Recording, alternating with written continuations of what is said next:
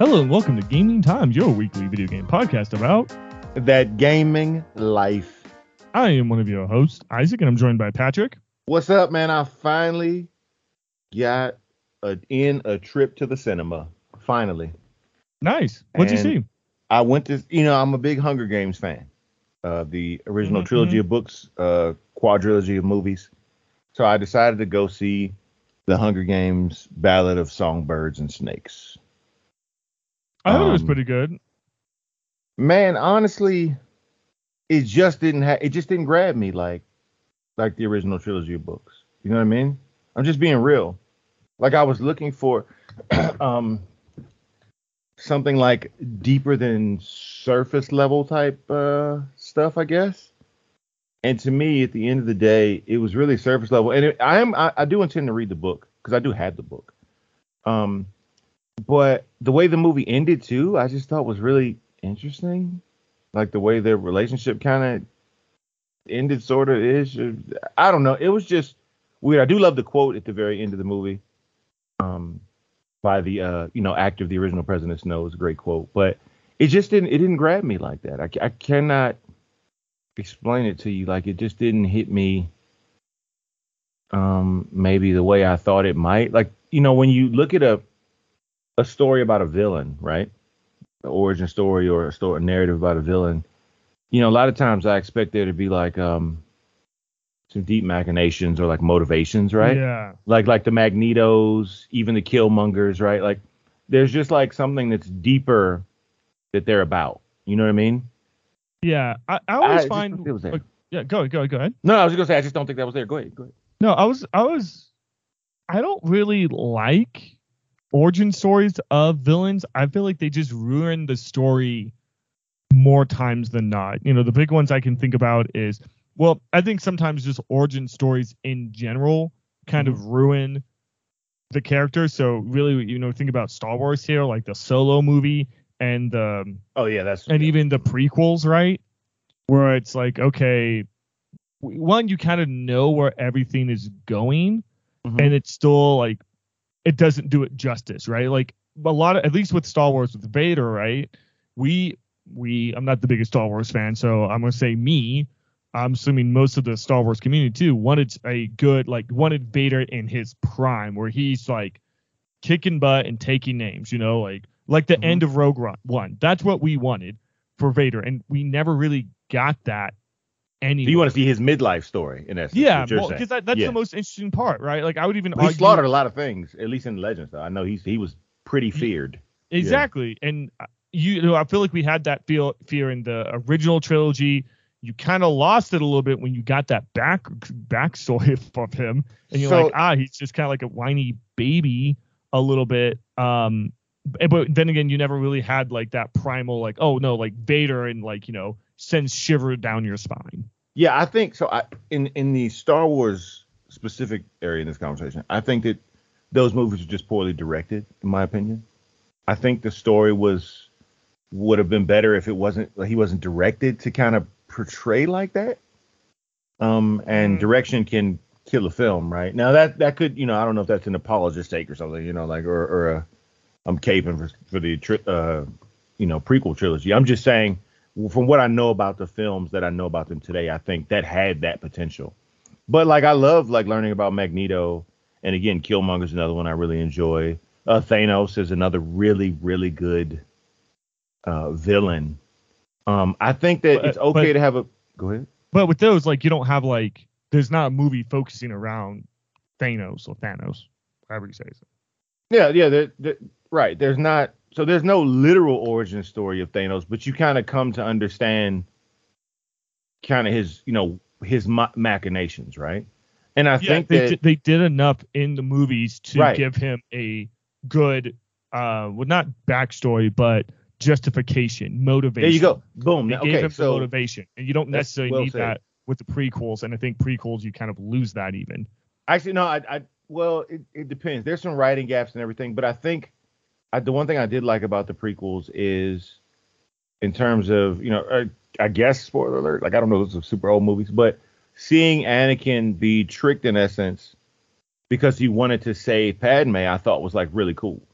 Like, Now, the way it was executed, that could be a much larger conversation.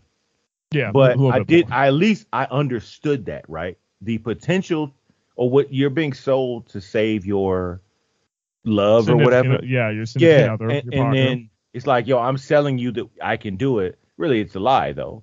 But I at least I now understand why you went down this path, right?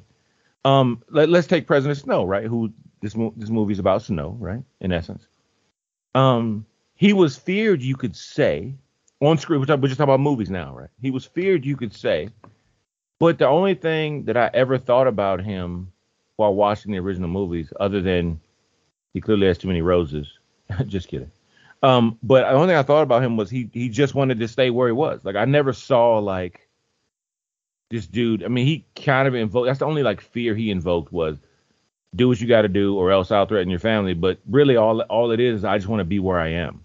That's it, right? That's all I ever gathered. So in this movie, I'm thinking I'm going to get like this deep underlying reason of why he wanted to be there. Does that make sense? Like, I'm always looking for the reason the villain is trying to be the villain, because in the original trilogy of movies or quadrilogy of movies, I don't know if we ever really got that.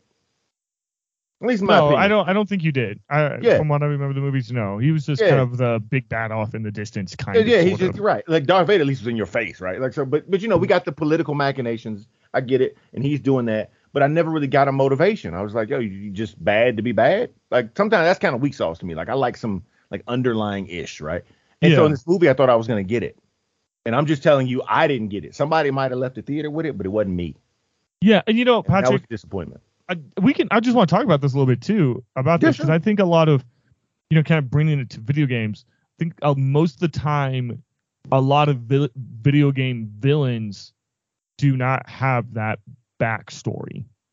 You know, they're not fleshed out at all. They're just like the boss, the final boss they have to go beat. But do you get their motivations, though? Sometimes, it's not in the games that you cherish. I'm talking about the games you like. Like, clearly there's bad games. There's bad movies, right? But I'm talking about in your, if you go look at your favorite games, you're like, yo, these are my games right here. Do you at least have some semblance of, in games with narratives, because, you know, if a game has no narrative, it clearly doesn't count. But do you have some semblance of their motivation? Whether you agree with it or not is another story. But at least do you know what their motivation is? Yeah. That's the question driving at. Yeah, and that's a great question to ask. And I think if, like I said at the beginning of the talk with this, I think a lot of times prequels don't help at all. Because sometimes, too, you know, we as an audience, too, I would say, or at least me, like, we have this idea of this character already, and going back and explaining certain things, like, sometimes it's just not necessary. You know, it's just either, you know, the vision I had in my head conflicts with it, or it's just poorly said or poorly written or poorly executed. Yeah. You know, I think something like, what is it, the prequel or what do they call it? The Borderlands pre-sequel or something like that. Whatever they were having fun with that name.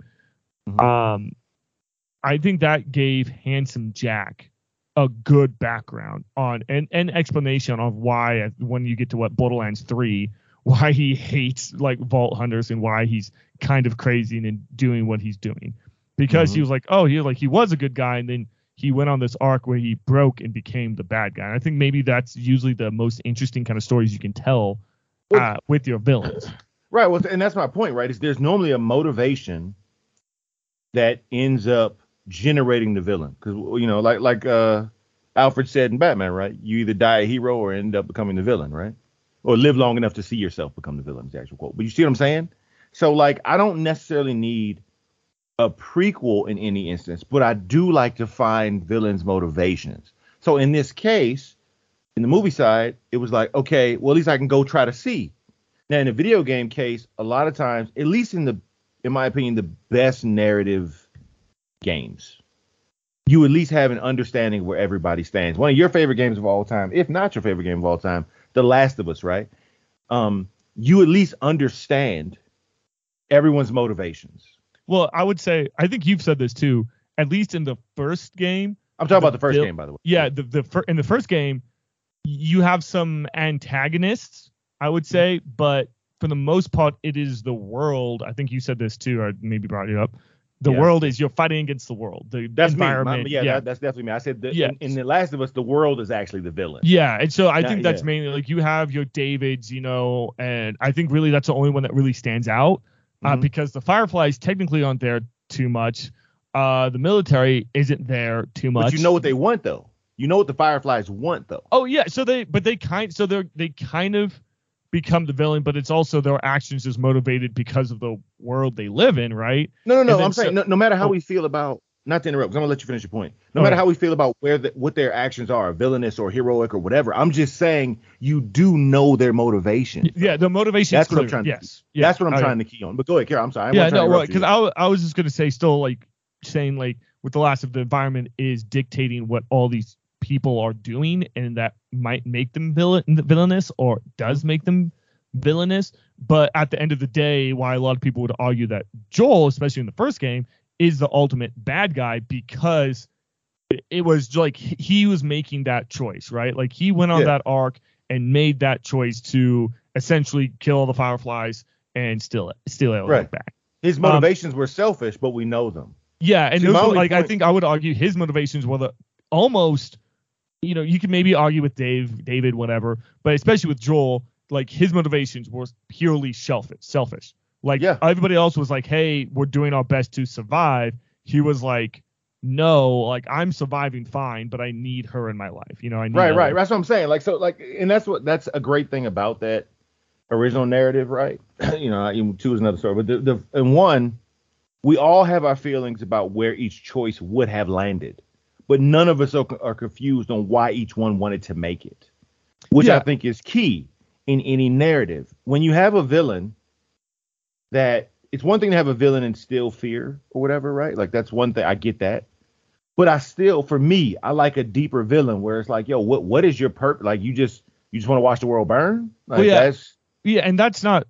Sometimes that works. Sometimes it doesn't. And I would argue in a lot of times video games, most of the time, it's the villains that just want to see the world burn, because I know we're going to be talking about the Game Awards, at least the Game of the Year award, Game of the Year specifically categories in there. I haven't played too much of them. I haven't played many of the games, but, Resident Evil 4 is nominated. And we're thinking about who's the bad guy in Resident Evil 4? It's like, OK, it's Salazar. What's Salazar's goal? To infect the president's daughter so he can take over the world or take over the United States or, can gain control of the president of the United States. That's not, in my opinion, it's not good motivation.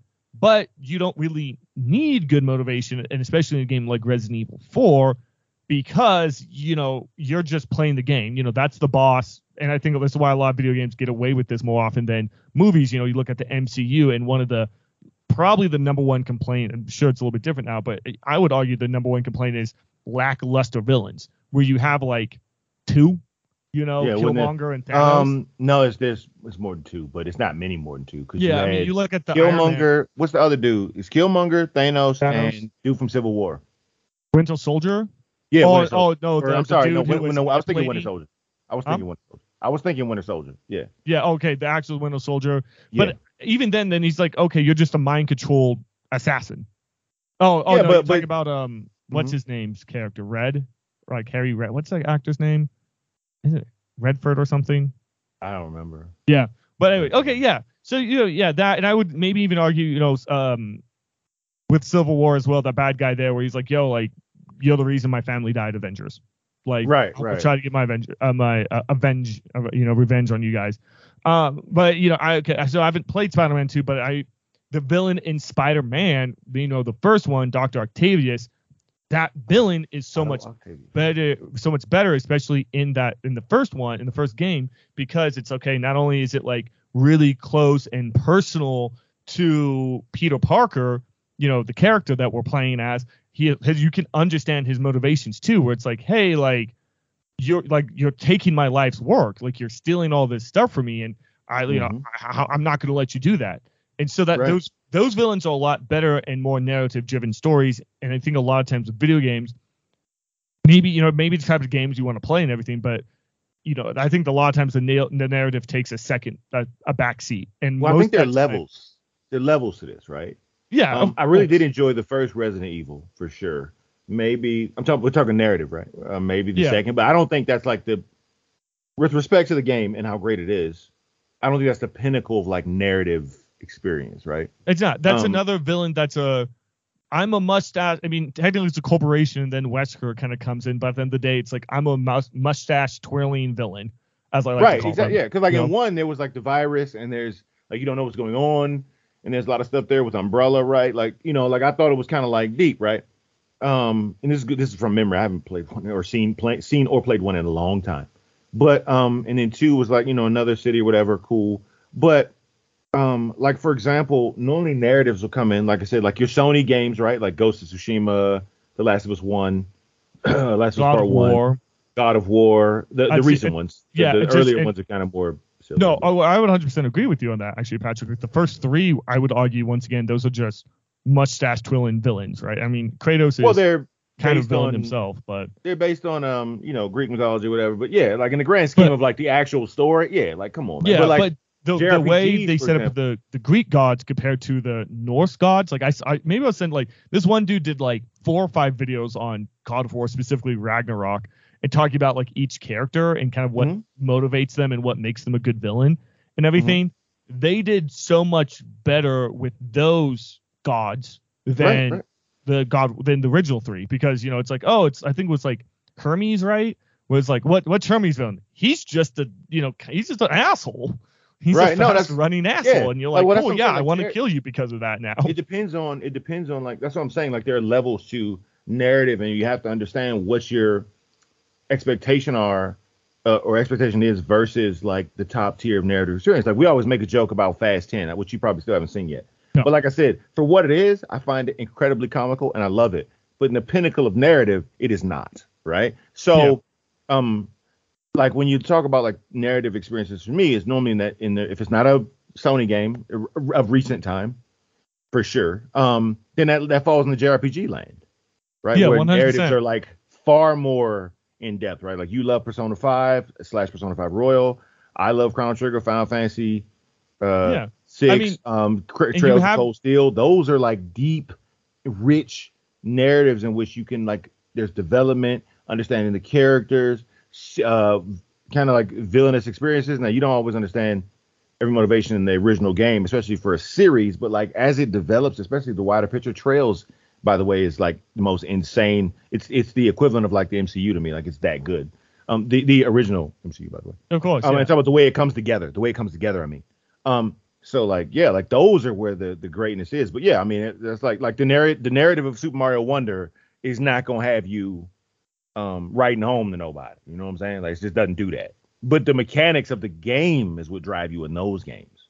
So yes, 100%. And I would agree with this too. Most people would argue this. I would agree with this. In a video game, gameplay is king.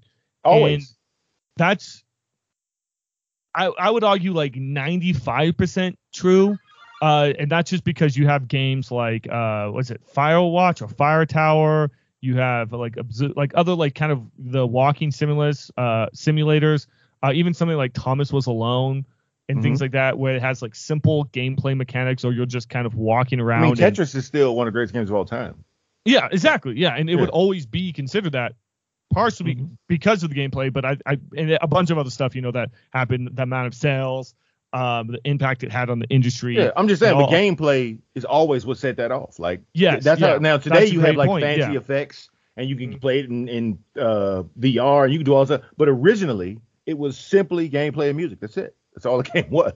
Yeah, and that's why I would probably be top 5, if not top 3, if not number 1 of best game. List. Of all time. And I've told you, in my truest opinion, that's arguably, I don't know how many more I would add to the list, but for sure, I've often said Tetris is when people ask me what's the perfect video game, that's always the one I state, Tetris. Like literally, like I can never easily think of another one. So But just thought I, you know, since I've been to the cinema, I'd talk about it. But yeah, like I said, and I'm glad we could talk about this, because it's interesting what motivates me in writing, and I love villainous motivations. Sometimes they can be pretty dumb, and I'm okay with that as long as I at least understand it, especially depending on the game, right? Like I don't expect realism from every game. But when you have a deep narrative, I love understanding why the villain is out there doing what they're doing, especially if it's deeper than you think, right? It's not just, I want to watch the world burn, which does work for some villains. I actually do like Joker for that reason, but I'm just saying, I like, you know, and I didn't get that recently. Yeah, no, that's fine. I think it's interesting too, Patrick, is what we will overlook, mm-hmm. especially in games, what we will overlook if it's fun. You know, like maybe you can apply this for the same with movies too, even, or TV mm-hmm. shows. So you can overlook so many cheesiness, plot holes, whatever, bad writing, bad motivation, no development, if the game is fun. Listen, Super Mario Wonder could say anything, and I just wouldn't care. Yeah, right. It literally, okay. Like this game it could say they fell through this one pipe that nobody discovered before and ended up in the Flower Kingdom, and Mario decided to do something, and Bowser got there because he somehow knew about it because he saw Mario slip. I don't even care, bro. I literally don't care. Yeah, you know, yeah, that reminds me too, Patrick. I did see the Mario movie finally. I sat down and watched it. Okay. Surprisingly, underwhelmed.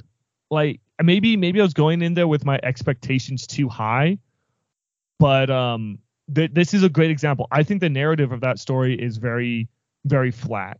And it wasn't narrative. That's admitted. Yeah, you know, it's very, very, very simple. I wish there was more Bowser. To be honest, I wish he was. Didn't I tell you he stole the show? Didn't I tell you? Yeah, and I mean that was one of the best parts, and I think he was only in there for like 10, 15 minutes. Singing the peaches.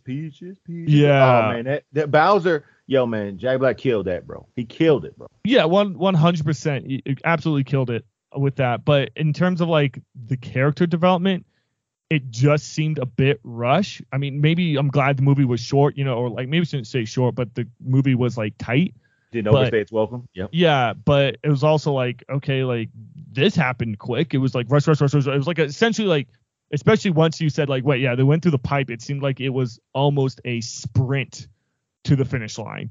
Mm-hmm. You know, like a dead heat sprint to the finish line there.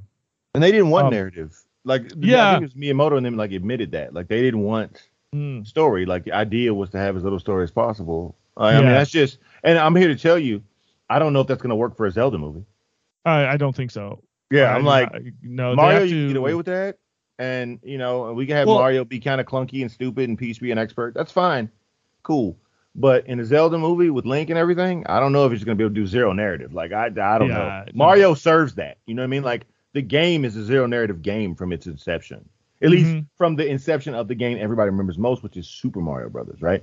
Yeah, and those 2Ds, when they cut away and did those like 2Ds, like all like one shots, I'll say, I think they did like 2 or 3 times the movie. That was like a spectacle to watch. I'll give it that. Like it had that spectacle of like, hey, this is what we're gonna do, like a cool one shot in a movie or something like that with that animation where it's 2D and it's like him and Donkey Kong or him and Luigi or whoever are running around doing stuff. I was like, that's cool. To me, didn't do enough for me. Like I'm so like about the like because I watched it a little bit after, like maybe not a little, like a month after I finished Twisted Metal, and maybe because they had just like opposite effects where I was expecting less for Twisted Metal and it kind of exceeded my low expectations where I had a little bit higher expectations for the Mario movie and it kind of didn't meet them. So yeah, for me I'm like that Mario movie, honestly, actually I probably rate it below the Mortal Kombat movie, the first one, the original. I can't. Oh, well, the actual one. OG? The OG, like, 90s one. Not Not the recent. The recent one I'm about to say. The recent one's the tipping point between, like, okay, fine, you know, video game movies and, you know, Resident Evil Afterlife. You know, the dog shit. Yeah, like, to me, that's where that Mortal Kombat is. That's that tipping point there. You know, Prince of Persia is just above it, and just below it is, like, Resident Evil 3 or whatever. Yeah, like to me, that Mortal Kombat movie, man, it straddles the line between bad and abysmal real tight, man. it's rough, man. I ain't going to lie, man. But yeah, like I agree with you on that. It's definitely under the Niners Mortal Kombat movie is an exceptional video game movie. I mean, I must say, Robin Shaw and them folks, they killed it, man. Yeah, they understood the cheesiness that they were going in as like, I'm going to put it back to Resident Evil 4 now, how Resident Evil 4, in my opinion, if you just made that a movie, like Resident Evil 4 is like a campy B movie. And that's what that first Mortal in the 90s, that very first Mortal Kombat movie was. It's a campy did cheesy tagline or, you know, one-liners. They had some okay action. They had some good action. They had okay effects. They had good effects. But it was just like, you know, they don't hold up today, but they were okay at the time. Yeah, they were okay at the time. That's always, I think that's a really hard line to straddle of like not being stupid, but being cheesy. Yeah, up and down, you know. Yeah, no, I think they did. They understood the source material. And I think they lived up to the source material very well. I mean, especially dude playing Johnny Cage. I mean, bro. Like, oh, 100%. You know what I'm saying? Like, those dudes, like, really... Because they knew how not to take it too serious. Right, exactly. Yeah, that's what I'm saying. Like, they... And those were really good actors, as we know today. But, like, they didn't think they were going into Schindler's List. But they understood the material, so they knew when to have fun with it. And, like, when to... try to do, you know, the best they could for the material. And it came out amazing. Like, in my opinion, that's one of the best video game movies. Yeah. Shang Tsung, right? It's like, it's so hard. It'd be very hard to recast them still. Wait, they tried the newest Mortal Kombat, and it just did not work. It was so bad. They had no swagger, none, charm, man. That dude was so pimp, bro. The original Shang Tsung. Dude, he was so like he's supposed to be seducing you over to that. That's a good villain with like no backstory. Like, and nor do I want a prequel movie about him either. Like, no. Okay, he doesn't. We know his motivations too. Yeah, we know exactly his motivations. He had all the fear you could generate on screen. He had the swagger too, man. He had villain swag. That was a perfect villain. Like, man, yeah. Like the other, if you wanted the. I definitely don't want a backstory about him. And then we have the cheese villain right next to him, Megoro. Yeah. Like the literal, I'm the big guy. Yeah, right. Like, you know what I'm saying? Like, it was, yo, man. That's what I'm saying. There's some things that really do a villain right without a backstory. I just, when I don't get any motivation or anything else, I'm like looking for one. But that movie as a video game movie was great, bro. Even, I know some people don't like it. I really like the Prince of Persia, The Sands of Time or whatever, the movie. Yeah, see that's like just above for me the newest Mortal Kombat one because it's and what I remember of it, it has cool moments. Mm-hmm. I don't know if Jake Gyllenhaal would have been the best casting, you know, but it was a different time. Okay. So if you can go back and recast, you're saying he might get the cut. Yeah, I was saying if they're making a new Prince of Persia movie. I don't think it'll be Jake Gyllenhaal or Tom Holland. You know, I think it might be like the guy who played Aladdin, or better yet, the guy who played in the live action, the guy who played the bad guy in Aladdin. Okay, what's his name? The bad guy. I'm down. The one dude I didn't like in Aladdin was Aladdin. Okay, yeah, but I think the bad guy who played Jafar. Yeah, the guy sexy Jafar. Yeah. I'm down with a lot of, like, everybody around Aladdin. I'm down with, bro. Just not Aladdin, bro. I can't explain it to you, but I just did not like Aladdin. The dude playing Aladdin, I just didn't like. I don't know. But yeah. Like I don't mind Jake Gyllenhaal in the role. I thought he did good with the material. I just think some audiences he doesn't resonate with. I don't know why, but it's interesting. I think in that. Yeah. I think Jake Gyllenhaal's a great actor. I would say actually put it that way. I think he's phenomenal. Yeah. Way better than. But there's another great example of what we're talking about. You knew by the end of the movie. You knew exactly why that dude wanted to do what he was trying to do. Yes. See what I'm saying? Yeah. So that, and I like that dude as a villain too. Like I like that actor too. But yeah, that's all I'm saying. Just give your boy a little taste of why the villain's angry. That's all. That's all I'm saying. I would agree. Yeah. And real quick too, before we wrap on the movies too, Scott Pilgrim Takes Off. It's on Netflix, and I watched all of it. I have not watched that. Oh man. It's really good. It's short. I think it's only like 8 episodes, and each episode's like 25 to 30 minutes. Okay. The animation's pretty good. I think. Okay. So I don't want to spoil too much of it. So I'm just gonna say It takes it in a new direction. Okay. That took me a while to get used for. And after I finished the show, I wasn't like it was still good. It still had moments. I still liked it, but I was just left a little bit. Disappointed, I guess. Or, I don't know. Mm-hmm. Maybe not disappointed, but I was left a little bit conflicted about how I felt about it. As I get further away from it, I think it's better. I think a lot of it, because of it, my attachments going into that show. So 100%, I was like, oh, this is going to be an animated version of the movie. Essentially, you got all the original cast from the movie. It's just going to be an animated version of the cast or of the movie. This is going to be great, and it's not that. which on one side I'm happy because, you know, they got a opportunity to tell this story and they didn't just, you know, repeat and tread through, tread down the path, I guess, or, you know, they went and took it to a new direction, and it still works. In my opinion, in the Scott Pilgrim universe, it works, and it works well, and narratively too, on the messages that I think the movie and the comic books were trying to get across still happen in this new animation version, Scott Pilgrim Takes Off. But yeah, just kind of a little bit weird because I just think it's all my baggage from especially the movie, and I have like the special edition comic or graphic novel too. So all my expectations going into that, I think, dampened my experience a little bit, because especially because Edgar Wright directed the movie, and I was definitely looking. He's producing the show, but he's not directing it, and I was looking for his style, which pops up every now and then, but is definitely not like his style in the movie or any of the Edgar Wright movies. You know, not Baby Driver or Shaun of the Dead and End of the World, and none of that. Okay. But with that said, I still like it. I would still recommend it for Scott Pilgrim's fans. I think, you know, I'll just say people to try not to go in there with their baggage attached, because they'll probably be a little bit disappointed because of that. But, okay, so before you jump, I'm also watching Ahsoka. Oh, you're going through that? Yeah, it's all out now. How's that working? So far, I'm cool with it. Like, I'm enjoying it. So far, you know, I try to wait till like the end before I really like dive into. The one thing I'll say, I guess, potential spoiler warning, I don't know, maybe. But Thrawn is in the show. Grand Admiral Thrawn. Big Grand Admiral Thrawn fan over here. Yeah, everybody knows. I think everybody. Yeah. That show ended a while ago, so I'm just making sure, man, because, you know, I don't want no butthurt feelings in the comments and nothing. But what I will say is, I'm a big Grand Admiral Thrawn fan. The only thing I could think of though is like, this is gonna be kind of funny. No disrespect to the actor either. Thrawn's like thin. He's like slender, and the actor like isn't. Like is. His stomach anyway. I just be laughing because, like, in my head, I'm seeing Thrawn, and like makeup's great, his acting's fine, like there's nothing. But it just in my head, I'm like, Thrawn's a slender dude, though. So I just found myself laughing at that. But so far, so good with the show, man. I have no beefs with the show, and I hope to finish it up by probably tomorrow or next day. Like, yeah, because I think I'm on episode like 6 or 7 now. So. Oh, for sure. All right, Patrick. Real quick now, because I know this Black Friday is going on. Right, already gone. Man. It's like a black month now. It's like black hole for my wallet. Yeah, that's what it is. Yeah, that's another way. Yeah. So real quick, I'll go quick because I only have a few pickups. I got a new controller because it was on sale, and then I picked up Persona Tactic for the what is it, not Vita, but the PS5? Switch. No, for the Switch. Okay. Yeah.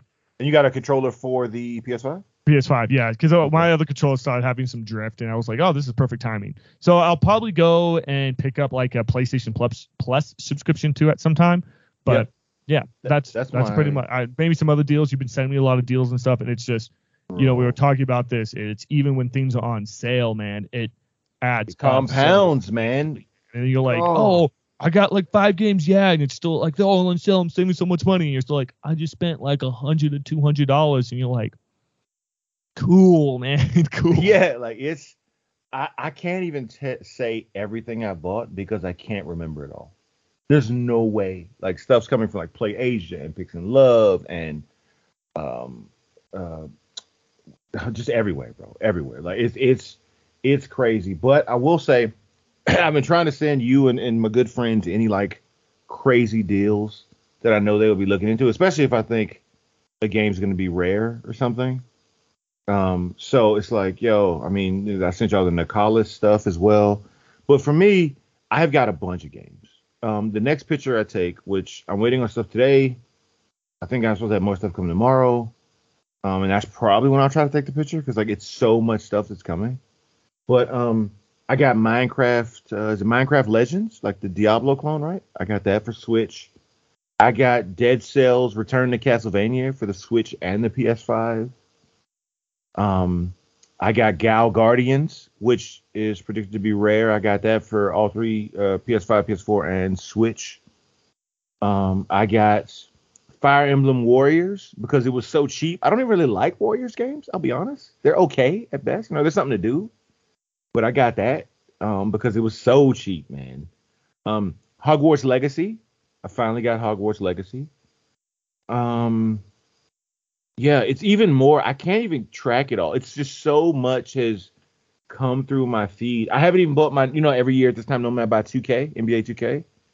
I haven't got that yet. I haven't got MLB The Show yet. Like, it's just at Play Asia, I know I got the Rush Rally collection, collector's edition or whatever, which I've been waiting for forever. I didn't know it was going to drop to half price, but I'm glad I waited.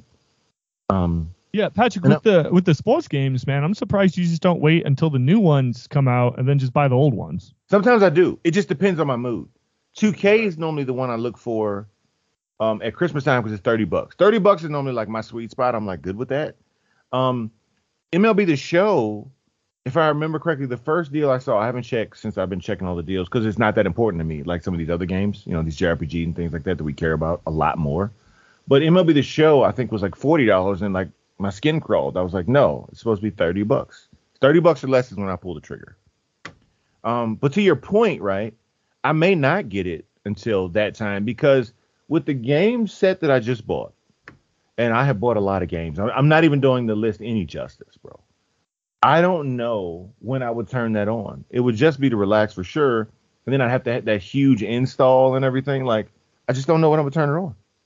So I probably will end up waiting some more for that. I'm sad I missed a couple of really good deals, though, because at one point Front Mission First was down to $20, I think, on like Amazon, and I missed it. And I was like, dang. And there's one other game that I was desperately trying to find in a sale price because I got, you know, really lucky with Gal Guardians, and I sent that to you and all my friends. There's a game on Switch called Blade Assault. It's also on PS4. I was able to get it for the PS4, but I couldn't find a Switch copy, so I missed out on those. But I mean, to your point, man, between Pix and Love, Play Asia, retailers everywhere, I can't believe I got so many games so fast. Like, it was just insane to see like the sales as they were coming out. You know what I mean? Because it was like nonstop sale after sale after sale. And I was like, yo, and I really wanted to play Hogwarts Legacy, but $70, I just couldn't do it. I'm not saying the game isn't great. I mean, it sold like 18 million copies already, right? So like the game's clearly great, right? But I was like, I just can't. When am I going to squeeze it in? You know what I mean? And Persona, I didn't expect Persona 5 Royal to take me 180 hours, but it did. So it's a great game right there, Pat. It was really good. It was really good. It definitely cracked my top 10. I don't know about my top 5, but definitely my top 10. Yeah. I'm sorry to torpedo this real quick. Even for me, Mike, trying to think about my top 10 video games, because it's so hard. JRPGs, not video games. JRPGs. I would even say pick a category, except maybe like a sports game, because I just have like FIFA and like MLB The Show and the shows. I'll just say The Show. No matter compared to any other sports game, but. You know, it's hard to win. Are you ever curious, I guess, on how games hold up? I'm thinking of like, I remember going back and playing one of the Kingdom Hearts remakes or remasters or whatever, and just being like, this game sucks. Like, why did I like this so much as a kid? Especially in combat, I was like, this sucks. Yeah, I didn't like it as a kid, like, because I was expecting more of a traditional JRPG. And like the combat and everything, I was like, "What is this?" Especially in the first one. Yeah, that's the one. Sucks. Yeah, man. I was not a fan of it. I have it for collection's sake, but I was not a fan of it, bro. But I do, being a person who, you know, going back to Nintendo in my game room, I do love to go back and play old stuff. Like, to me, Kung Fu is still fun on Nintendo. I just don't care what anybody says. Like, it's just still fun. There are games where you go back and you're like, this is rough. And truth be told, one of the games visually that's rough, I've talked about it before, I think. But Final Fantasy VII, bro, that's some visual mud. Now, if you're playing on PC, you can get the mods and, you know, clean it all up and it's real nice. But, like, you're just playing PS1 version? Oof, man. Oof. Not good. Bro, it's rough, bro. I'm sorry. Like, the game is still great, though, but it's just not visually pleasing. Yeah. What's weird, I'd like Jack and Daxter, like going back and playing like the first one, so the precursor Legend, like visual, unless it's the remake or remastered, whatever. God, I don't always get confused with those, but whatever. If you play the, like the original PS2 one, same thing, like, you know, aspect ratio, very pixelated. Yeah. But the gameplay is still there, like the tick is still there. That it scratches the old caveman brain of like, oh, let me go collect this now. Let me go collect this now. And it's not hard either, especially as for an adult. So it's it's very satisfying to still play. It's good, like platformer / action adventure game, maybe, right? I guess that'd be that'd probably be mascot platformer, I think would be okay. So like that's it's still a great game. Same with Final Fantasy VII. Like I'm not trying to discount the game. Like the game is still great. It's just like looking at, but there are some games. I'm trying to think of one where I went back and played, and I was like, God, it's okay. One I had a lot of fun with as a kid, that I can still play today, but I understand it's not exactly great. Would be Dragon the Bruce Lee Story. Okay, yeah, that I know what you're talking about. Super Nintendo. Yeah, I had a lot of fun playing it, but like, I have a copy in the house, right? Like, but going back to play it, that's. Ooh, cheat codes, here we come. Like it was just not, was not the droids I was looking for. But I still can go have fun with it. Don't get me wrong. I'm just saying, is it the quality that we expect today? Probably not. But it's fun, nostalgically. So yeah, there definitely are some where I've gone back and I'm just like, that's rough. But honestly, the crazy thing about video games, I guess kind of in the same way cinema can be, is that the great ones are still great. Like I can go play Mario 3 right now. Mario 3, easy. Just fire it up. Or Super Mario World, same thing. I can fire those up, no problem. Just play. But, the bad ones that don't hold up, they really don't hold up. And honestly, for me, the telling thing about the eras is when you look at the PS1 polygonal era, it's rough. It makes me wish we didn't go polygonal until PS2. Yes, yeah. For real. Like, and there's a lot of great games there, though. I'm not discounting the games, but, like, the visual. Oh, it's... Man, it's just rough. But I would say that in terms of thinking about my top 10 games of all time, I probably could do it. Or at least I could give you 10 of my favorite games of all time. I don't know if I can give you the exact 1 through 10 order, but I probably could give you 10 games, or at least five to 10 off the top of my head. I mean, like Punch-Out would be on. Mike Tyson's Punch-Out is one. Tetris is one. Chrono Trigger, Final Fantasy VI, Trails of Cold Steel one. There's 5 for you. Tekken. Tekken 6 would be one. I probably can give you 10. Like I said, that's not a particular order, though. Let's be clear. 1942 or 43, whatever. One of those. Just throw one in there. Love that. Yeah. But like I said, if you're like, give me your 10 in the order, I'd be like, yo, now we're getting rough. Now we're getting... Yeah. Because then I got to debate Final Fantasy VI, Chrono Trigger, and Tetris. That's rough. It's a rough fight there. But yeah. So yeah, I could do it. You don't think you could do it? You don't think you can get 5 at least? I think I could get 5 or 10. I'm not sure because there's a part of me that says like, oh, I have to like go back and replay them, just to see. I think partially to see. This is like a problem with the Game of the Year awards and or the the best games ever, right? Mm-hmm. Because you have to take into consideration. How they were when the time came out. And so for me now, just talking, it was like, if I could go back and play, going back and play the original Resident Evil 4, kind of doo-doo, mechanics, just a little bit. Oh, because of where we are today, right. Yes, because of where, especially because of the remakes, right? Especially because of those where you could play the same game. Schemes itself, like control schemes. Yeah, control schemes. Thinking of like Shadow of a Colossus, right? The original, the original ones, like I remember those control schemes. They were kind of weird, know. So if it's like going back, or even like difficulty, right? When something was so difficult for me as a kid, I could go back and probably play pretty easy now. Especially with guides and everything. Yeah, guides. Yeah, and I really began my gaming, later in life. I was like fucking 12, whatever. And with like the PlayStation 2. So there wasn't a lot of like super difficult games like Mike Tyson's Punch Out and things like that, those skills would deteriorate. Most of the games I play now are directly evolutions of games I played when I was a kid. Okay. So yeah, so I think that'd be the only thing I'd be concerned about. But with that said, yeah, I'd probably like the 2 off the top of my head would be, well, probably 3 for me. I would pick an Uncharted, one of them, probably Uncharted 2, maybe Uncharted 3. I think Uncharted 3 is kind of, honestly, I was thinking about Uncharted 4 today too, and I was thinking that was a pretty good game as well. So that's why I kind of want to go back and play some of these. But let's just say like Uncharted 2, Last of Us, and Journey, like those 3 games right there would be like I know those. You can't go wrong with those three games. Yeah, I didn't even say Super Mario Brothers 3, did I? So he's like, yeah, that's what I'm saying. Like, yeah. That's that. Yeah. Horizon Zero Dawn would be on the list as well. Yeah, like I said, I probably could rattle off 10. Just don't. I would just tell somebody don't ask me for an order. But if I, the top three would probably be Final Fantasy VI, Chrono Trigger, Tetris, if I had to.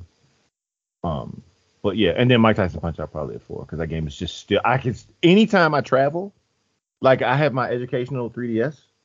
And I play Punch Out, bro. I'm not even gonna lie. Oh, yeah. Like, I just play Mike Tyson's Punch Out. Like, I love that game. I wish some of the clones were as good. Some of them are good, but they're just I don't know. They Mike Tyson's Punch Out just really nailed it to me.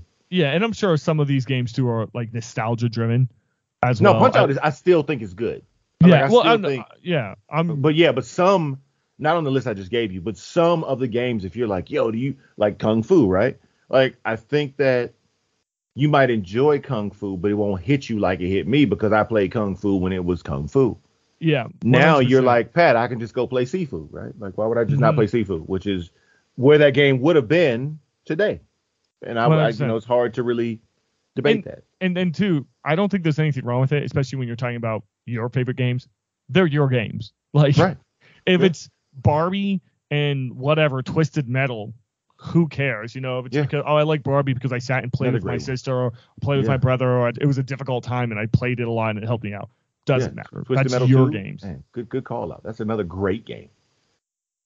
Yeah, okay. Yeah, you're right. And again, and I've been around like so, and that's the thing about when you experience your period of gaming, which is why I have my collection the way I do.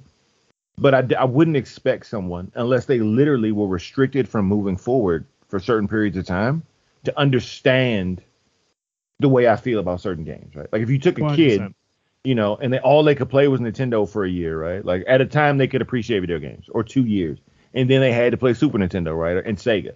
That's all you can play. You can't play anything else. And then by the time you don't have the amount of games available nowadays. I mean, think of all the free-to-play games, dude. Like right, Fortnite, right. Gaming Rocket time League, is hard now. Apex, Call of Duty, Halo. What else? Oh, Destiny. So just the quantity. Yeah, I already said Fortnite. Yeah, the quantity of games that you have available now, where it's not like, hey, you get 2 or 3 games for the year, bro. That's it. Because assuming if you don't have anything like Game Pass or the PlayStation Plus or whatever, you just have basic Xbox Live and basic PlayStation Plus. That's still like 2 to 3 free games a month too, if not more. Yeah, so and then like, also. The culture around gaming is different from when I started gaming. You could argue when I started gaming, gaming was niche. Like parents literally had no idea, right? Mm-hmm. And, it wasn't like a popular thing, just like comics, right? We talked about this before. But now gaming's so mainstream, it's common. It's just like a common thing. Yeah. I don't go play Call of Duty. It's common. No one's like, you play Call of Duty. It's now it's just like, yeah, man, okay, play Call of Duty. Yeah, so... Yep. It definitely, to see it, and that's why I miss Vic, who retired from one of the retro stores we frequent. He had been around for the entire thing, since Pong. So it's just like, his perspective is always super different than somebody who may be 12 today. Because they may not know why those games are where they are in people's hearts. And mechanically... We may have passed it, even though games may incorporate it. I mean, I watched a great thing. I talked about it briefly once before, but the people like who, whether it be like a Chrono Trigger or Final Fantasy VI, the person who was doing the video, and I'm sorry I can't call them out right now, but the person who was doing the video said, the reason you don't appreciate those games now is because every game incorporates what those games broke ground on. 100%. It's just common now, right? At the time, though, those weren't. A lot of mechanics you see today, there was a time when they weren't common. Patrick, I mean, go back. I know you're not the biggest Bioshock fan, but the Bioshock, how it kind of, for a first-person shooter, integrated like RPG elements. It's like relatively new when that game came out. Now it's like every game you play has some type of RPG elements in it. Yeah, leveling or ability unlocking. Skills, different skills you can unlock and things like that you can pay for. So, I said, okay, Patrick, let's move on, though, to our first story, Patrick. And this is going to be Neil Druckmann winning the lifetime. Let me actually get this right. Winning the Andrew. God, I don't know why I do this. It's like Andrew Yoon Legend Award winner. Yeah, a Legend Award. Mm-hmm. Neil Druckmann was announced that he has got that award. I think rightfully so. But Patrick, what do you think? I think it's an abysmal choice. Abysmal not because of who Neil Druckmann is and what he's done. I'm not trying to stain him or impugn him in that way. But there's just so many better people that they haven't given the award to. Yes. I would also say the people who have won these awards, there is a pretty great gap between a lot of these individuals on specifically what they did. So this award, this award recognizes, quote here from the website, recognizes those who have propelled the gaming world forward, celebrating their profound impact on the industry that continues to captivate and connect people worldwide. Right. So it's pretty vague. Celebrating their profound impact on an industry. Okay. That's clear. Let's be clear. Go ahead. I'm sorry. Go ahead. No. I think it's kind of vague, but I will be honest here. Like your Neil Druckmann's and Tim Schafer, I would even say, this might be blasphemy. Hideo Kojima, it kind of they're dwarfed in compared to, I don't know, like Jerry Lawson, the guy who, the founder of the video game culture. The founder of cartridges. Yeah. Cartridges. Right. Yeah, exactly. They gave this award to all of Rockstar Games. Okay. All of Rockstar Games. And then this Ralph H. Bear guy Brown guy. That dude is a legend, bro. Exactly. It was. That's what I'm saying. Like these gaps, even Todd Howard is on here as well, and I'm like, okay, there's some gaps between the people. On this list. First of all, to be clear, Ralph Baer and Jerry Lawson. So Ralph Baer is is the maker of the home video game console. Yep. Jerry Lawson is the creator of the cartridge. Let's just say, for the sake of just a quick conversation, they're probably in a tier all their own. 100%. And I'm glad they're getting their due. Especially Jerry Lawson, because he got his due late. Yeah. But that dude is like, yo, come on, man. Like, no disrespect to everybody else on the list, because the list goes, like you said, like Todd Howard, Phil Spencer, Rockstar Games, Hideo Kojima. But them two dudes allowed you to have an industry. Yeah. If I'm not mistaken, Jerry Lawson made Pong at work, and they played it there.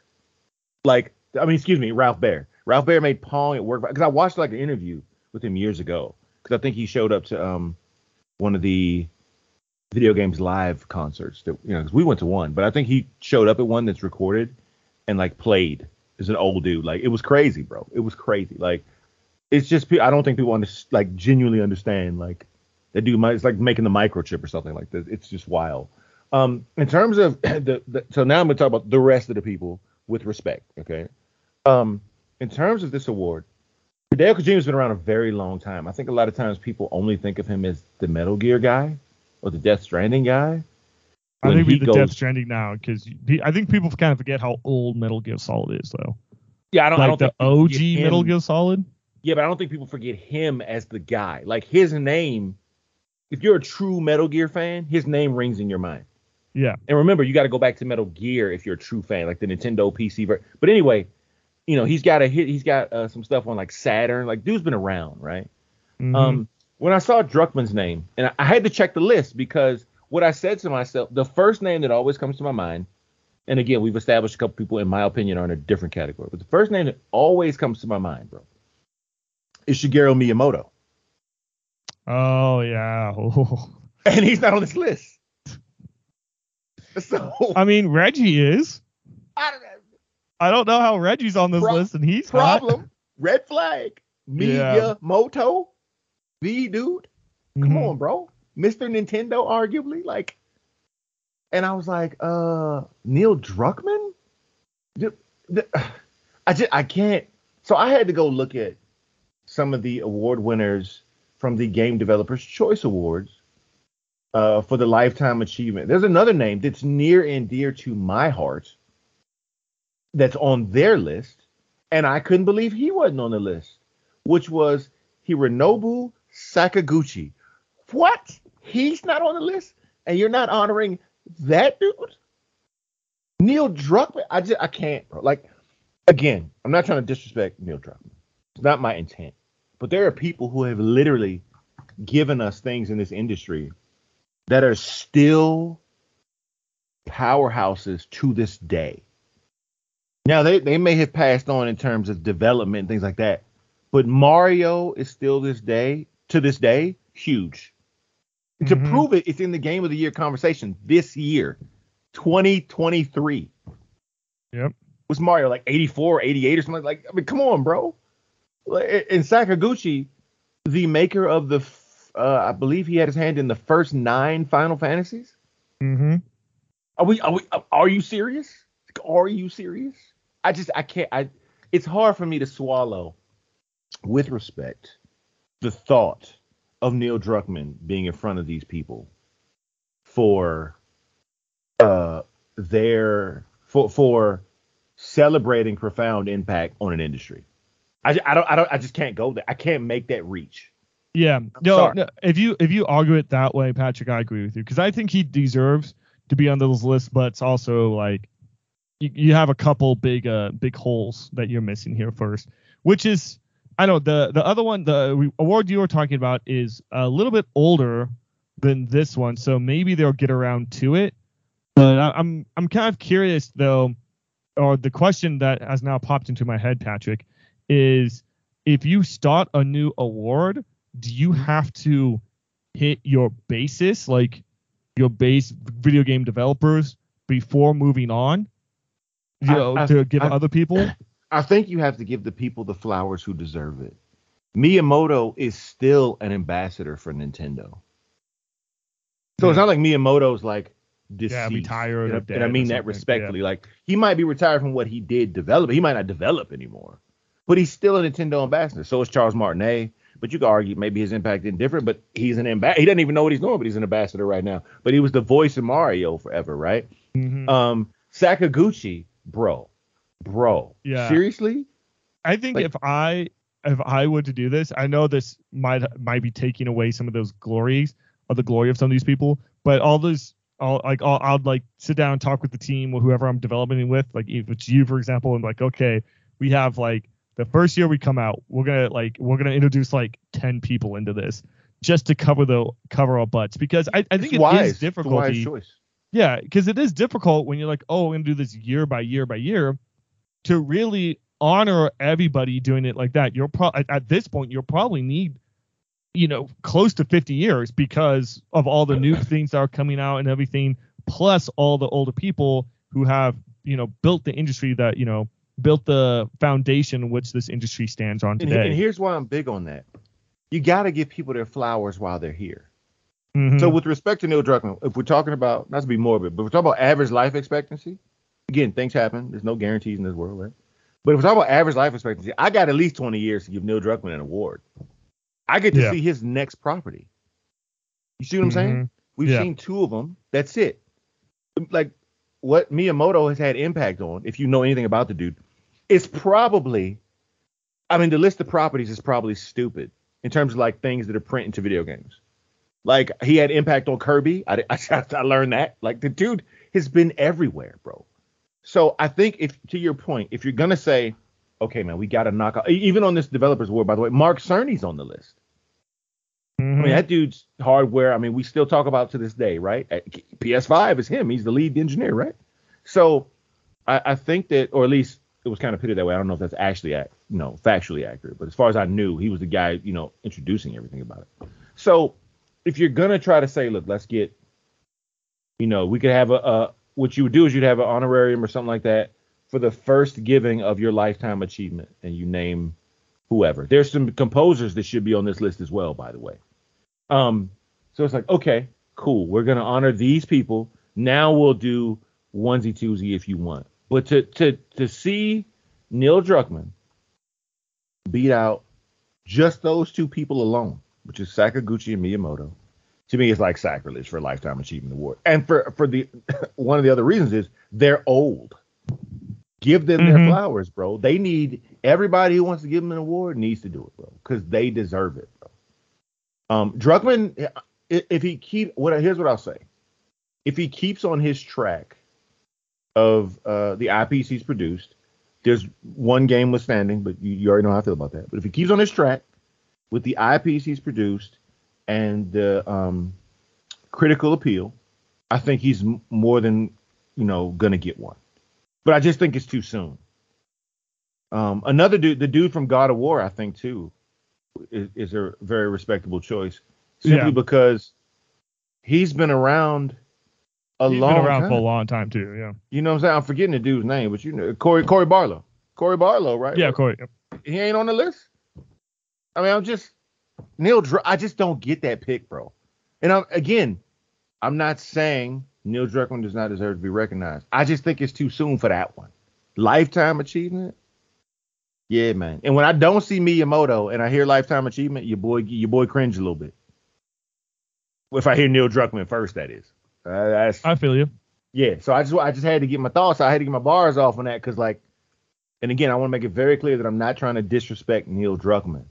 He just in the landscape right now, he may be working towards Miyamoto's shoe, but he ain't filled it yet, boss. Not even close. So yeah. I mean, like I said, I'm just glad at least you see my perspective. Yeah, that's a good perspective to have, and that's understandable. Yeah. So that's my thoughts. Pat. Right here. Yeah. We're running a little long here, so that's okay. We got sidetracked, and I was asking questions. I think that villain conversations, I always like having that villain conversation too. So talking about the video game awards. Okay, let's start with the game of the year one, Patrick, and then let's hit any categories that you would like to or any snubs that you think are there. Yeah, so being short on... Oh, go ahead, I'm sorry.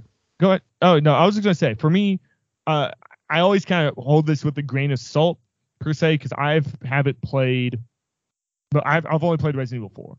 I've heard great things about all of these games, especially Alan Wake 2. Mario, in my opinion, just seems to be like, hey, it's Mario. We have to.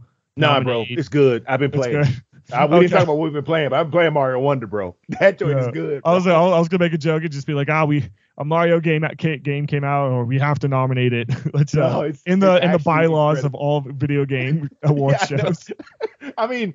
If it wasn't that good, I would agree with Nintendo the joke. Zelda's there, but Mario's out too. We can get to cover ourselves just in case. Yeah, it's just so good. Mario Wonder's so good, bro. And I will say too, Zelda might have messed up. Might get the short end of the stick. I would be actually okay. I'll rewind this even more. If I was a betting man, I would bet against Zelda winning game of the year, which I know is like blasphemy, yeah, because it's Zelda, it's the game of the year. But all these other games, including Mario, have come out after that, and I feel like have made such big waves so far, especially Baldur's Gate 3. I feel like that was so it took up the room so much. Even Spider-Man 2, for about the week, it's still kind of out there and everything, but Spider-Man 2 got good reviews and everything. And then I guess maybe because it was more of shocking, where you expect Spider-Man to be good. You expect Nintendo to be good, but Baldur's Gate and Alan Wake 2, especially, it just seemed like it came out and everybody was like, whoa, what's this? This is a fantastic game. We weren't expecting this to be this good. And I feel like that might carry it forward in this nomination a little bit. And at least test Zelda a little bit more than normally would. That normally wouldn't happen. If my money's on the line, I'm always going to bet on Zelda. It's Zelda. It's just got its own army, right? But now I agree with you that I think if I had to pick the game with the puncher's chance, it's Baldur's Gate 3. It's not anything else. Because best challenger. Yeah, right. Yeah, it's got definitely got a puncher's chance. Yeah, because it's pushed the genre forward. That is the difference. As great as Zelda is. That's a great way to say that. Yeah, as great as Zelda is, and its legendary mechanics, the creation mechanics that it produced, I don't know if you can say that exact line, but you can for Baldur's Gate 3. So that's and I would love to see Baldur's Gate 3 win. In fact, I just want to see Zelda lose. Don't hate me, world. I do. I just want to see them lose because it's so hard for me to see to believe they're going. Listen, Patrick, I think you're as salty as I'm still salty too about it. Zelda taking from Horizon, man. Right, me too, man. Salty. Burned, bro. Burned. Still love that game. But yeah, so that's how I would say it. I don't know if the narrative in Spider-Man 2 was as good, but the gameplay is man, bro. It's good. So game. Cool. Yeah, Alan Wake 2, from what I hear, is your type of game in that survival horror genre. People are saying and it's the best survival horror game since whenever. Like, you know what I mean? And it seems like from some of the videos, because I've been trying to stay away from it so I don't spoil too much of it. Mm-hmm. But from the videos I've seen, it seems like the studio took the game in a new direction. Or evolved like the narrative. I shouldn't say the game, but evolved the way a story is told in the video game. Because I know there's live action scenes in the game as well, which usually doesn't work well. You know, flashbacks to Resident Evil game, right? Mm-hmm. But people like them, and people have said those are the best things about the game. So narratively, you know, we talked about story over here. This might be the next step or something. It will be like held up maybe even next to Last of Us or games like that, narrative storytelling in games and how it evolves. Right. I will say this is a rough year for Game of the Year because like there's so many bangers this year. Now I've been playing Super Mario Brothers Wonder and I absolutely love that game. I love that game, man. That game, man, it was hard to think of Mario hitting an evolution, but it's going to feel to most people like because this is what they targeted, but it's going to feel like a sequel to Super Mario World made in 2023. And man, it's good. It's good, bro. I think I'm in World 2. Like I've been playing it like daily. It's so good. We already know about Zelda. We talked about Zelda. We talked about Resident Evil 4. I don't think it should be in here. Yeah, that was. It's just. You showed up to the match because you got lucky, man, or something. But no, you're that like next generation player. You're that second generation player. So you had all the tools from your previous generation. It's like a second generation athlete. So see, you were in the film room. You got all the tools. It's like Tim Tebow bouncing around the NFL. Yes. Well, no, it's like I don't want to say like Steph Curry. He's better than his dad. But like if you take a second generation player. Who like especially happens in baseball? Lavon's what's it?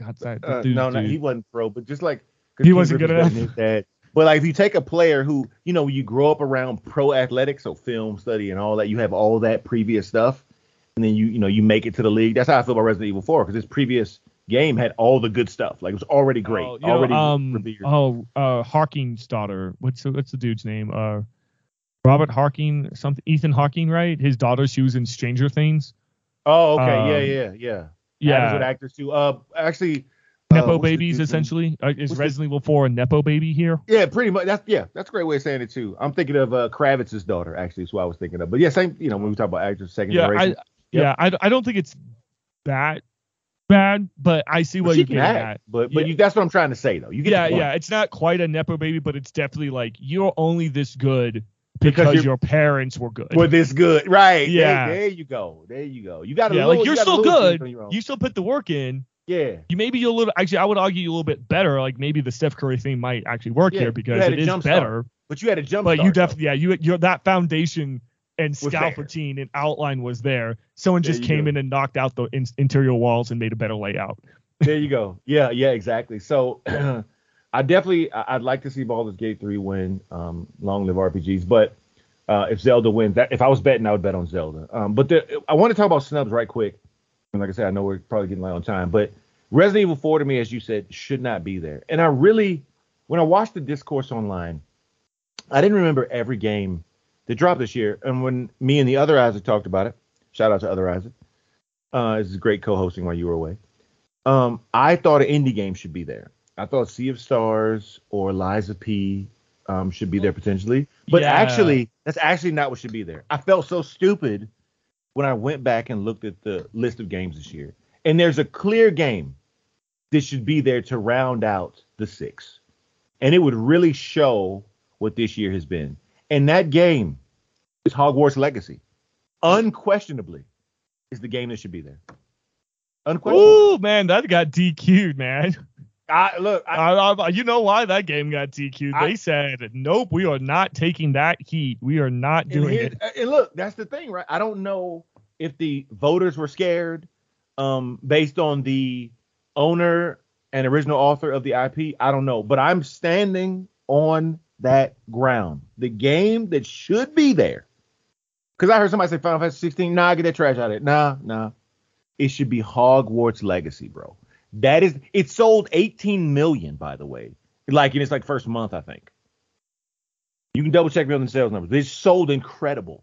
That's the game. I know. It sold well. Yeah. In my opinion. You don't have to say that. That could just be Gaming Times Pack. You ain't got to attack my co-host. You tag me. But Hogwarts Legacy is the game that I think should round out the six, not Resident Evil 4. Which weird. I think like maybe not the six. Well, yeah, even if the six, but the fact that's not like, I don't think it's in any other category. No, it got nominated. It didn't get nominated at all, if I'm not mistaken. Yeah, I think that's a tragedy. I would say, because I looked up the best action adventure, and it's literally the game of the year, except there's Alan Wake, Spider-Man, Resident Evil 4, Zelda, and then Star Wars. And I'm like, right. Why is this almost a carbon copy of the game of the year? Right. I feel like if your game of the year, man, that would be kind of messed up though. But I feel like a part of me wants to say, like, if you're nominated for game of the year, you should almost be excluded from any other category of game. It's like the best action adventure is your AAA, game of the year is MLB. You're the MLB winner. Now, like, I wish once the winner was known of the category of game of the year, it will be disqualified from the other category. Yeah, or that. That's what I wish. Mm-hmm. It's like, so like if Baldur's Gate 3 is in best RPG and it's in fill in the blank categories, but it wins game of the year, then the second place game should win, in essence.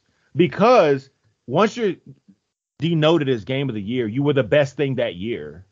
Regardless of category, too. Think of that. Yeah, right. Regardless of category. Yeah, you're the best game, period, that year in the critics' eyes. So why not just give the award to the second place? That's just my take. But, I get that's hot. I get that's a hot take. But, yeah. But I still stand on business that Resident Evil 4 should actually be Hogwarts Legacy, bro. And that just, it saddens me that you have to associate the art with the original creator as opposed to the artist. You see what I'm saying? Because Hogwarts Legacy is the second level now. It's not like, oh, Cristiano Ronaldo's a douche off the field, but I respect the way he plays. It's like Cristiano Ronaldo's father's a douche, so therefore I don't respect him, and right. I don't respect the way he plays. Yeah, it's like I hate Cristiano Ronaldo because his father's brother is trash or something. Like, what do you, bro? Hold up, I ain't got nothing to do with that, bro. He ain't got nothing to do with that. So like these people, made a great video game, highly reviewed like crazy all year. Sold like crazy, and it's Resident Evil 4. And I heard a lot of people, nobody will bring up Hogwarts Legacy, but I will because I ain't afraid. And yeah, well, I was gonna say too. Dead Space kind of got snubbed off of that. Dead Space, I think a lot of people. The year is stacked. Yeah. So, because that's why I said like there was a lot of discourse around Starfield not being here, and I didn't think it would. If you listen to me and the other Isaac show, I wasn't very confident in Starfield. I was in Mario Wonder with the list that the other Isaac originally presented. And then I said I'd be comfortable with, certain games in that slot. But I was hoping it would be an indie game if it wasn't going to be. Now that I've done my research, I would still stand by like it could be either one of those indie games.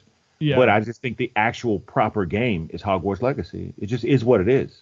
Well, and then, too, there was the whole argument of like what is an indie game that popped up again, because I think one of the games for best indie game but this is what the argument's weird, because it's like, are we saying indie game as a style of game, right? Or are we going to say independent studio? Because in best indie game, I can't think of the game right now, which it's just it's the one that I heard. But the studio is owned by like. It's a big. It's like rich in essence, right? It's like a huge and it's money, like you're owned by one of the biggest video game producers or publishers ever. How are you independent? Well, so this is why independent studio. Then technically, Baldur's Gate should be in that catery, right? Because that studio. Yeah, is I thought Larian was its own studio. By itself. So I think at some point they might have to define what indie game I actually think budget is what it should be defined around. Yeah, if you want to do budget is what it should be defined around. Yeah, I think that's great because I was thinking like size of the game or something like that, but yeah, budget would be it's budget, man. Like the difference between a true indie game under like 50 mil, like maybe like 50. Yeah, but the true indies don't have huge budgets. That's how we know them, right? They're smaller normally because of the budget. They don't have certain things because of the budget. Like that's the way it should be done. If you got a $300 million budget or a $500 million budget, does that scream indie to you? Especially if you got, like, let's say you got a $100 million budget with a $300 million marketing budget. Like, all right, man, like indie games should be like a group of people. Well, once again, the way I see it, it's an independent studio, which you might have to add the budget part. But for me, it's a lot of times it's like Hades or like Supergiant, the people who make Supergiant or that game company. Or the guy who makes that prison game, that multiplayer. A Way Out. Yeah, like those, in my opinion, when you say indie game, kind of that jumps out to me. Unfinished Swan, The Witness, and maybe that's me if this thinking Sea of Stars. Yeah, maybe that's me. I was thinking of like a style of game that independent, that indie is, that it doesn't really exist anymore because like 10, 15 years ago. That when that indie scene was blowing up, the 360 era kind of kicked it off. The 360, Xbox Arcade, PlayStation 3, and then PlayStation started going out and finding these independent studios and saying, "Hey, we will give you money to make exclusive games for us, but we're not going to own you." So they're still independent. But now, Ubisoft kind of started with their UbiArt studio, like a smaller studio within the bigger studio of less budget, smaller people making a smaller game. Not EA high-intense graphics. Yeah, EA does it. PlayStation. They help with The Way Out, I believe. Yeah, so I think that that's going to be probably a good thing going forward of just saying like maybe not best indie, best game on a budget or something like that. Yeah, it should just be called like best indie based on budget, like or something like that. Like because again, that to me is how I denote a true indie, right? Like they don't have a lot of money. That's why every copy sold. You know what I mean? Their games that come out. If it blows up, it matters to them. Yeah. Like, I mean, I can eat next year. Right. That's what I'm saying. Like, or you cannot work if you so choose. Like with I always call it the video game, but I'm forgetting the name of the little game where you run around and somebody's the bad guy. Oh man, it blew up, dude. Among Us. Yeah. So they don't technically have to work. They were still delivering content for Among Us, which is great. But you know what I'm saying? But they're okay in life now. So. Yeah, that's what I definitely think. Another thing that was interesting to me, and I believe it was best score in music, I believe. I was so let down, bro. I was so let down by this category, bro. Sea of Stars, to me, the music's incredible, bro. I've listened to the soundtrack. Holy cow, man. I want a vinyl so bad. I think... I forget the name of the company that's going to be doing something next year, early next year, I believe, in America. So one of the limited companies, but I forget the one. It's the one who did the Psychonauts 2, I believe. I forget the name. Yeah, I know what you're talking about. Yeah, but I hope they do a vinyl because that music is incredible. And I didn't see them nominated in Best Score in Music. I was like, what? I stunned. I mean, to be fair... I haven't listened to every soundtrack on this list, to be fair. Yeah, but I assumed Hi-Fi Rush would win it. Probably. I mean, yeah. The way I think about it, it's like that's the only kind of like music-driven game, right? Yeah, as long as we're just talking about the music of the game, not like audio design or whatever. But yeah, I would agree with that. But like I said, I just think Sea of Stars should be in this category. What would I kick out? I don't know, but it should be there. Something got to go. That's the other kind of like my other snub. And I only say that because of how much I've listened to the music of Sea of Stars. So just my take.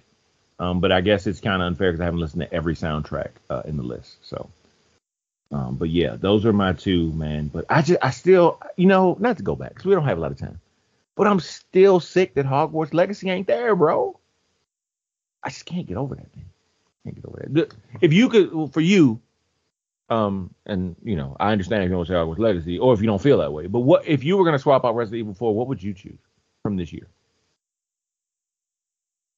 That's a great question. I think off the top of my head, I think Dead Space, but Dead Space kind of has the same argument of why. Yeah, it's a remake. Yep. Yeah, Resident Evil 4. Ooh, Patrick, you know, I haven't really thought about that. Yeah, I'm trying to think of the game. Oh, Armor Core, maybe. Okay. Okay, Armor Core 6. Okay. Yeah, yeah. But I feel like that game in a lesser year would have been, like, if it was like a year or two ago and that game came out, I feel like it would have been in that category. What else? What other big came out? What else big came out? You guys? Well, yeah, Final Fantasy 16. I can't speak too much on Final Fantasy 16 in particular. I feel like I'm surprised it's not around here more. I think it's in almost, but with that said, I think it's in almost every category that it qualifies for except Game of the Year. So, you know, there's that. Hi-Fi Rush is another one. Starfield is another one. Starfield. People say yeah, it says it's snubbed, but it's just the, you know what sucks about it, and you know we kind of talked about way back when I did the last episode of, I believe it was the last time I was here, of like having Xbox not drop the ball. Not to say they dropped the ball on Starfield, but it just sucks when, I'm gonna be honest, when you look at that game comes out, but then you even look at a Dead Space or Resident Evil 4, but in particular, you know, look at Spider-Man, Baldur's Gate, and Alan Wake. Even and you don't even have to add Zelda into that conversation or Mario yet. Just those three games and how at least polished they looked and the Discord around it, it looked compared to Starfield, and especially something like Baldur's Gate, because it gives you so much freedom, like people have in Starfield. And so yeah, it's just like, oh, like we thought you were good until we actually saw what was good. Well, in a year that's this stacked, that was my argument from the jump, right? In a year that's this stacked, you have to ask yourself, like, where do you put it? And when I sat down, this is my own assessment, I have viewed every game in that category except Alan Wake 2. Have I played each one? No, but I mean, I'm on YouTube all the time, so I can watch people stream, all that, right? And when you look at those games, not to mention the ones I already mentioned, because I told you what I think should be there, it's tough for me to find a slot to put Starfield in, because I wouldn't put it in over Hogwarts Legacy, as I already said. And truth be told, for me personally, I don't know if I would put it in over Sea of Stars. It's just me. I know that might be a hot take for some, but both of those games I would have before it. It's just it's a stacked year of gaming, man. It's just how it works. No hate, no beef, no drama. It's just there's a lot of great games that have dropped this year. And I just don't see it. I wish I did. And again, those people who spend hundreds of hours, I'm not trying to disgrace it. The one thing about Game of the Year for any of us, and I'm glad we've already kind of talked on the point of how we feel about Horizon, the year we think it should have won, right? Your Game of the Year is still going to be your Game of the Year. It doesn't matter. That, you know, I can pull up, I think it's 2017. I can pull up 2017 and see Breath of the Wild, but all I think of is Horizon Zero Dawn that year. That's just me, for me personally. So I don't think it matters unless you're saying you're not seeing the game get the recognition you feel deserves. And I guess sometimes people, it's like a sports team or something, you feel like kind of slighted because you have some sort of investment there. But I would just say, if that's how you feel, it's going to be how you feel no matter what. I still wish Horizon would have won. I still say it should have won. When I open up the website, it doesn't say it won, you know. But I don't see a slot for Starfield, and it sucks for me to say that. I just don't. I wouldn't. It's definitely not for me in Mario Wonder. Ain't no way. Ain't no way. Zelda's got the Zelda army, so it is what it is. Alan Wake 2 is what it is. Baldur's Gate 3 has. I know multiple people personally with more than 100 hours in multiple playthroughs. So like that just speaks for itself. I'm waiting on my physicals to arrive. So yeah. And then RE4 is a game I think that should be swapped. And Spider-Man 2, I told y'all I'd be shocked if it was bad, because I know what Insomniac brings to that franchise. So yes, I still think it might have surprised people a little bit, more because from what I've heard, it's like better, especially the movement, like the swinging, which they were, all the reviews were like, the swinging was great in the original. This is somehow better. So but now you fly too. Yeah, so, you can glide and fly and everything. Yeah. So it's pretty good. But Patrick, that is going to wrap it up for this episode of Gaming Times. Any last minute thoughts or anything before we close out the show? No, man, I'm excited to hear what won and hear the discourse around that. But I'm telling you, if Baldur's Gate 3 wins, I can't wait till we record because I'm gonna be celebrating. I'm gonna see DraftKings if I can bet on DraftKings. I know. I thought I got $5 on Baldur's Gate. Yeah, because I was like, yeah, I put 10 on Zelda and 10 on Baldur's Gate. One of them getting me some money. Oh man. But yeah. That's what that just popped in my head. I'm surprised Street Fighter 6 and Mortal Kombat 1. Maybe that's why I would switch out Resident Evil 4. Okay. One of those two. One a fighting game. Okay. Yeah. Even though. I don't know. I like fighting games are. Yeah, I can't think of an analogy or whatever. But I like looking at fighter games. I like watching people play fighter games. I don't like playing fighter games. Playing them. I don't have the time to get good. Yeah, when the whole game, like I like messing around on them with friends when the whole game's out though. Like I'm not gonna check like every update and like because we've messed around on fighting games before. Like I ain't practiced in 100 years. We'll play whatever. Still love me some Tekken as everybody knows. But like just give me all the characters, give me the complete game, and then I'll mess around with it. I'm not gonna like. Play and it's like, oh yeah, now you got to go do this. Nah, man, just holler at me when it's done. Yeah, yeah. And I think you can make the argument too that Jedi Survivor probably got snubbed a little bit as well. That's another one that you could slide in for Resident Evil 4. Yeah, so that there's another great call out by you. Yeah, so that's my point, man. The year is just stacked. It's just one of those years, and we called it. We have the recordings as proof. We said 2023 is going to be stacked, and it proves we were right. It is stacked. And we even got a surprise because Baldur's Gate 3 has been the game. I didn't see that one coming like it did. I didn't see pseudo Elden Ring out of Baldur's Gate 3. That's all I'm saying. Yeah, I didn't either. That came out of left field. I think somewhat. I applaud to their marketing team. That's why that game is as big as it is. It's because whoever in marketing said, let's show them that they can have sex with a bear. It's the internet. This is how we're going to market the game. Like none of the other features, just how many that you can bang your entire party and speed run it. Like that's their marketing, and it worked, Patrick. It worked. I mean, if you look at like the best thing about Baldur's Gate's overall marketing is it's more person driven. Like I don't remember seeing a ton of commercials for Baldur's Gate 3, but I remember everybody talking about it though. I remember a lot of outlets talking about it. I think it was word of mouth. What do they call it? Probably like natural marketing or something like that, or something more PRE, not marketing but PR, because a PR person is like, "Hey, this game's coming out. Do you want to talk about it and do an article about it?" Yeah. Also just the people who were playing it were talking about how great it was. So like you had that free word of mouth marketing. It's the best marketing there is actually. Is word of mouth because everybody else is speaking for you. And now like Zelda, we expect to hear about Zelda. It's going to be marketed. It's Zelda. Like we know it's coming. You expect a huge launch. Baldur's Gate 3, it was like just that blindside punch. Like you're just like, whoa, what just happened? And then everybody's talking about Baldur's Gate 3. That's why I think it has a good chance to win, Patrick. I think it came out later in the year and rocked the boat enough to get people not to think about Zelda. You don't understand how bad I want it to win to see Zelda lose. I don't think you understand. Because Zelda to me, so people understand, to me, and what I've seen in this industry, Zelda is the immovable juggernaut. And I would like to see it get knocked out. I would like to see it get knocked down by something nobody saw coming. That's why. It's not because I have some like true disdain for Zelda or something. But like I can't remember a time where I saw Zelda lose something. I'm trying to think, but I can't remember one in any sort of recent memory. I really don't think it has. Unless it was like a Zelda remake, I don't think it has. Whenever Zelda hits, it takes all of the conversation with it.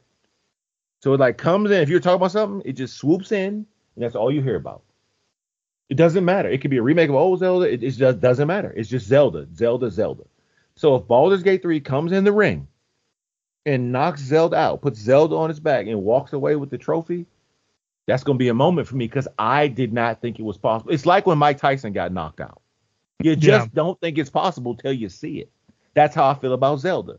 Zelda is the modern day video game awards Mike Tyson. And until I see it lose, I won't believe it's going to lose. Yeah, I agree. All right, Patrick. This has been Gaming Times. I want to thank you, everybody, for listening. You can follow me on Twitter at Isaac_IDK. If you have a question for the podcast, you can email us at gamingtimes09@gmail.com. Patrick, where can the people find you? You can email me at gamingtimespatrick@gmail.com, or you can find me on Twitter at timespat. I want to thank you all for listening. And remember, enjoy gaming.